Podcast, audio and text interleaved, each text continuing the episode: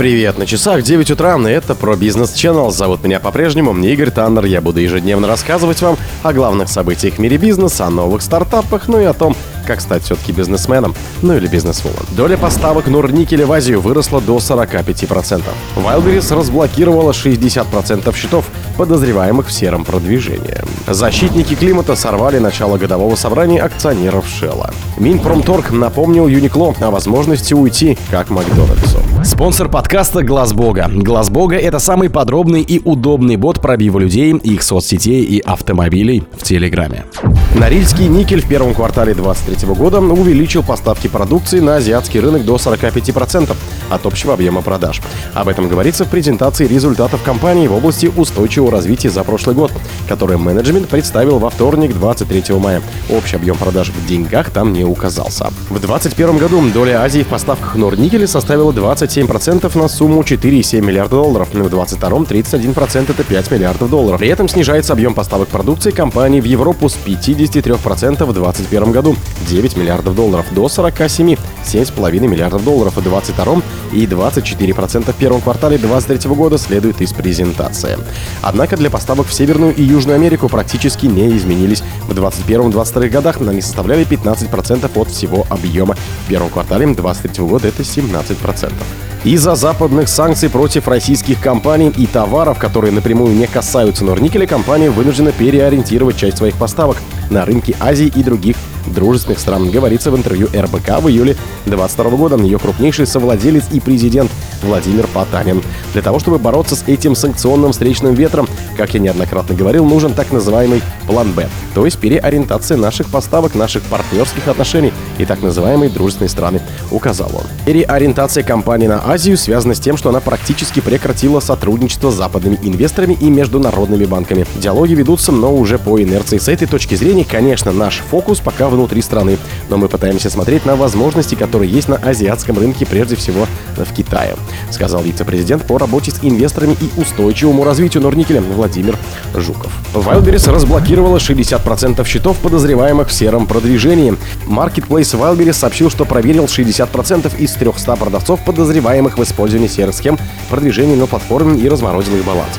Они сказали, что причастность этих 60% подтверждена, но сумма ущерба является невысокой, при этом приняли решение разморозить их баланс и возобновить сотрудничество, сообщает ТАСС. Баланс около 40% продавцов пока еще заморожен на период проведения проверки правоохранительными органами, который продлится до 10 июля.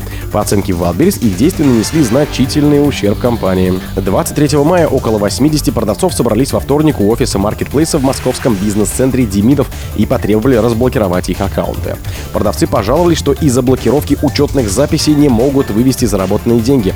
В пресс-службе Wildberries изначально заявили РБК, что информация о блокировке личных кабинетов предпринимателей не соответствует действительности. По данным компании, продавцы управляют своими кабинетами, транзакции по ним идут. На период проведения следственных действий был ограничен вывод средств баланса. 11 мая Wildberries сообщила, что выявила схему нелегального продвижения продавцов, из-за которой маркетплейс потерял 650 миллионов рублей. Компании заявили, что такой схемой пользовались около 300 продавцов. Wildberries обратилась в правоохранительные органы с просьбой возбудить уголовное дело о мошенничестве. Защитники климата сорвали начало годового собрания акционеров Шелла. Протестующие против изменений климата не дали начать ежегодное собрание акционеров энергетического концерна Shell, проходящее в Лондоне. Об этом пишет местная газета. «Идите к черту, Shell!» скандировали и пели десятки демонстрантов в течение первого часа собрания, не позволяя председателю компании Эндрю Маккензи начать встречу. Портал City.m сообщает, что песня против Шелла исполнялась на мотив композиции Royal Charles «Hit the Road Jack». Сотрудникам службы безопасности пришлось взяться за руки и окружить Маккензи, чтобы защитить его и исполнительного директора Нуэля Савана, когда протестующие попытались прорваться на сцену. Позже активисты движения Fossil Free London взяли на себя ответственность за акцию. Протест начался перед голосованием за решение Shell, связанное с экологией.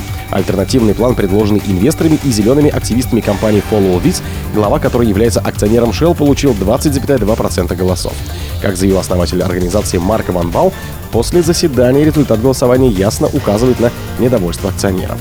Связи с этим на протяжении четырехчасовой встречи дискуссии шли не только между правлением компании и протестующими, но и между акционерами, часть которых хотели, чтобы компания начала сокращать свое воздействие на окружающую среду.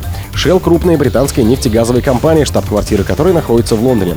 Концерн является одним из мировых лидеров в энергетическом секторе. В ноябре 2015 года компания решила перейти в налоговую юрисдикцию Великобритании. Минпромторг напомнил Uniqlo о возможности уйти как Макдональдс. Японская розничная сеть магазинов одежды Uniqlo может выставить свой бизнес на продажу по примеру Макдональдса, заявил известием замглавы Минпромторга Виктор Евтухов.